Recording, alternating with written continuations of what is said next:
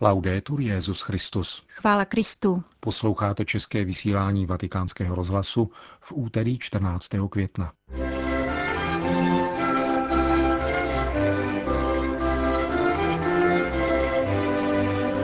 Ideologické pojímání chudoby se poprvé vynořilo v sobeckém srdci Jidáše, řekl mimo jiné papež František v dnešní homílii.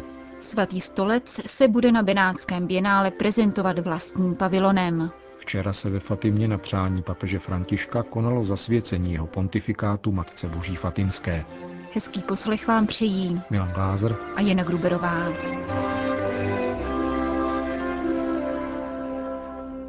Zprávy vatikánského rozhlasu. Vatikán.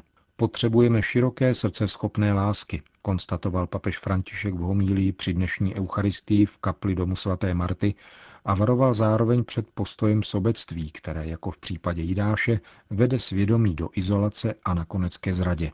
Dnešní liturgie ze svátku svatého Matěje se účastnila skupina zaměstnanců vatikánských muzeí a několik seminaristů z papežské portugalské koleje. Spolu se svatým otcem koncelebroval arcibiskup Medellínu Ricardo Antonio Tobon Restrepo. Chceme-li opravdu následovat Ježíše, musíme život prožívat jako dar pro druhé, nikoli jako poklad, který je třeba konzervovat. Řekl papež František, který ve své homílii porovnával protichůdné cesty lásky a sobectví. Ježíš nám říká, nikdo nemá větší lásku než ten, kdo za své přátele položí svůj život.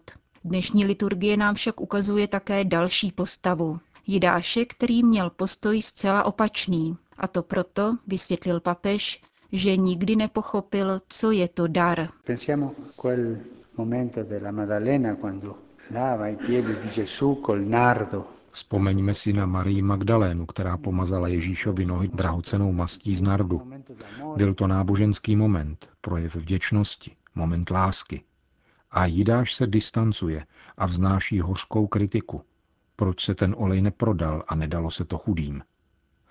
Toto je první místo, které jsem v Evangeliu našel a které pojímá chudobu ideologicky. Ideolog neví, co je láska, protože se neumí darovat. L'ideologo non sa cosa sia l'amore, perché non sa darsi. Jidáš, pokračoval dále papež, se odtrhnul a izoloval. A tento postoj sobectví narostl až do té míry, že nakonec Ježíše zradil. Kdo miluje, dodal svatý otec, odevzdává život jako dar. Sobec však o svůj život pečuje, roste ve svém sobectví a stává se zrádcem, vždycky však osamoceně.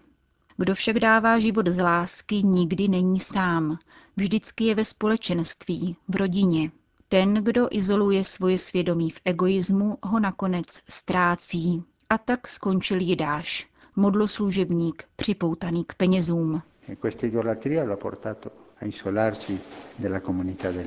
Tato idolatrie ho přivedla do izolace od společenství s ostatními. Toto je drama izolovaného svědomí. Když se křesťan začíná izolovat, izoluje také svoje svědomí od komunitního smyslu, od smyslu pro církev, od lásky, kterou nám prokazuje Ježíš. A naopak křesťan, který dává svůj život a ztrácí jej, jak říká Ježíš, znovu a v plnosti jej nalézá. Jidáš, který si jej chce uchovat pro sebe, jej nakonec ztrácí. Jan poznamenává, že do Jidášova srdce vstoupil Satan. A musíme říci, že Satan je špatný plátce. Vždycky nás podvede. Vždycky. Ježíš však vždycky miluje a vždycky se rozdává. A tento jeho dar lásky nás vybízí milovat, abychom vydali plody, které zůstanou řekl papež František a svou homílii zakončil. V těchto dnech čekání na slavnost seslání Ducha Svatého prosme, přijď Duchu Svatý, přijď a dej mi široké srdce, schopné milovat pokorně, mírně, ale ze široka. Prosme Ducha Svatého o tuto milost a o to, aby nás vysvobodil ze cestí egoismu, který končí špatně. Prosme o tuto milost. Řekl svatý otec v dnešní homílii.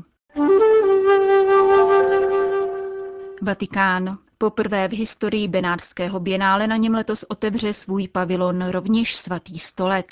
55. ročník umělecké výstavy se v městě nad Lagunou otevře 1. června a potrvá do 24. listopadu tohoto roku. Vatikánskou účast dnes v tiskovém středisku svatého stolce prezentoval kardinál Gianfranco Ravázi, předseda Papežské rady pro kulturu. Současné umění stojí ve středu zájmu Papežské rady pro kulturu, neboť je kulturním výrazem těchto desetiletí.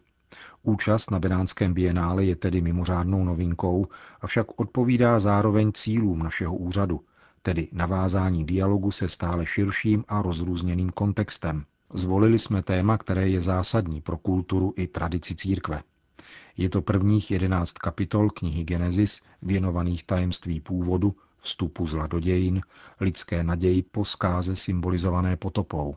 Umělci se budou poměřovat strojící tématických jader tohoto biblického vyprávění, stvoření, popření stvoření a konečně nové lidství či znovu stvoření. Pavilon svatého stolce bude umístěn v Benátském arsenálu a ponese příznačný název na počátku. Podrobněji o něm na dnešní tiskové konferenci mluvil ředitel vatikánských muzeí profesor Antonio Paolucci.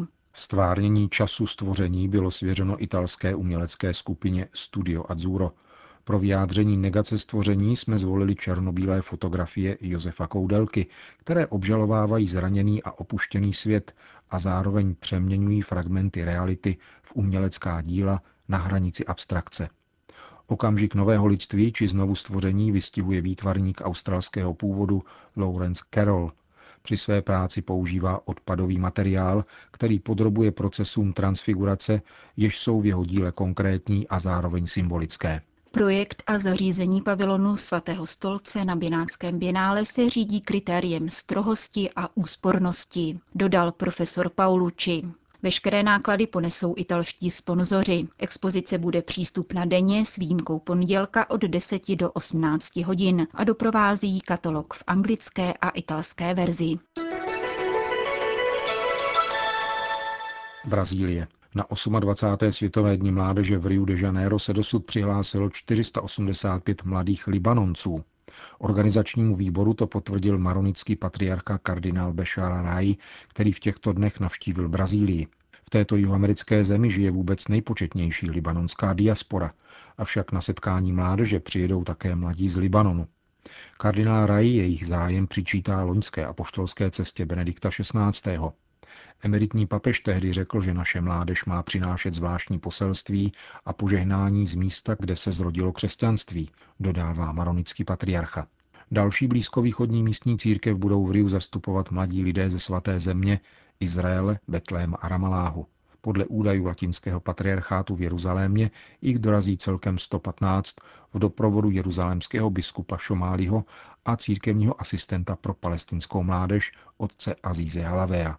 Ještě před samotným setkáním se svatým otcem prožijí izraelští a palestinští mladí lidé díky podpoře rytířského řádu svatého hrobu jeruzalémského týden duchovní přípravy v brazilské diecézi Niteroji. Sýrie. V tragédii války vzbuzují lásky plná gesta dojetí a jeví se jako zářivý dar. Sdělil agentuře Fides otec David Fernandez, misionář Řeholního institutu vtěleného slova v syrském Alepu. Jeho slova se vztahují k situaci 90 tělesně postižených muslimů, kteří byli kvůli bombardování nuceni opustit domovskou čtvrť Sheikh Masud. Nyní bydlí v ubytovně pro studenty, kterou poskytl místní apoštolský vikariát. Další nemocní a staří lidé zase nalezli útočiště u sester matky Terezy. Ale potrpí akutním nedostatkem vody, který je s přibývajícím horkem stále citelnější. Dobrovolníci, kteří pečují o nemocné a postižené, proto zoufale hledají zdroje pitné vody a autocisterny. Otec Fernandez potvrdil, že v minulém týdnu protivládní jednotky zasáhly čtvrť Sulajmaniach, obývanou rovněž křesťany. Údajný útok na tamní správní budovy se změnil na bombardování civilních objektů. Bylo poškozeno také sídlo metropolity syrské pravoslavné církve Mar Gregoriose Johana Ibrahima, kterého už tři týdny spolu s dalším alepským pravoslavným biskupem zadržují neznámí únosci. Bangladeš. Státní úřady v hlavním městě Dáka dnes ukončily záchranné práce, které následovaly po zřícení osmipatrové budovy textilní továrny Rana Plaza. Bilance je tragická. 1127 mrtvých, 98 nezvěstných, více než 2000 zraněných. Téměř 2,5 tisíce zaměstnanců zmíněného výrobního centra přežilo drama, kterému bylo možné zabránit. Jak agentuře Myšna sdělili anonymní misionářské zdroje, již den před zřícením se totiž po straně budovy objevily varovné trhliny. Policie stanovila, že do budovy nesmí nikdo vstoupit, dokud nebude její statika prověřena příslušným odborníkem. Zaměstnanci obchodů a banky, které se nacházely v přízemí mrakodrapu, proto 24. dubna nenastoupili do práce. Také pracovníci textilních dílen odmítali vstup, ale majitelé firem je donutili práci zahájit. Vyhrožovali, že jim nevyplatí měsíční mzdu, která obnáší zhruba 40 dolarů. Někteří použili násilí a s holemi hnali dělníky do budovy, sdělují misionáři přítomní v dáce. Půl hodiny po nástupu zaměstnanců se budova sesula.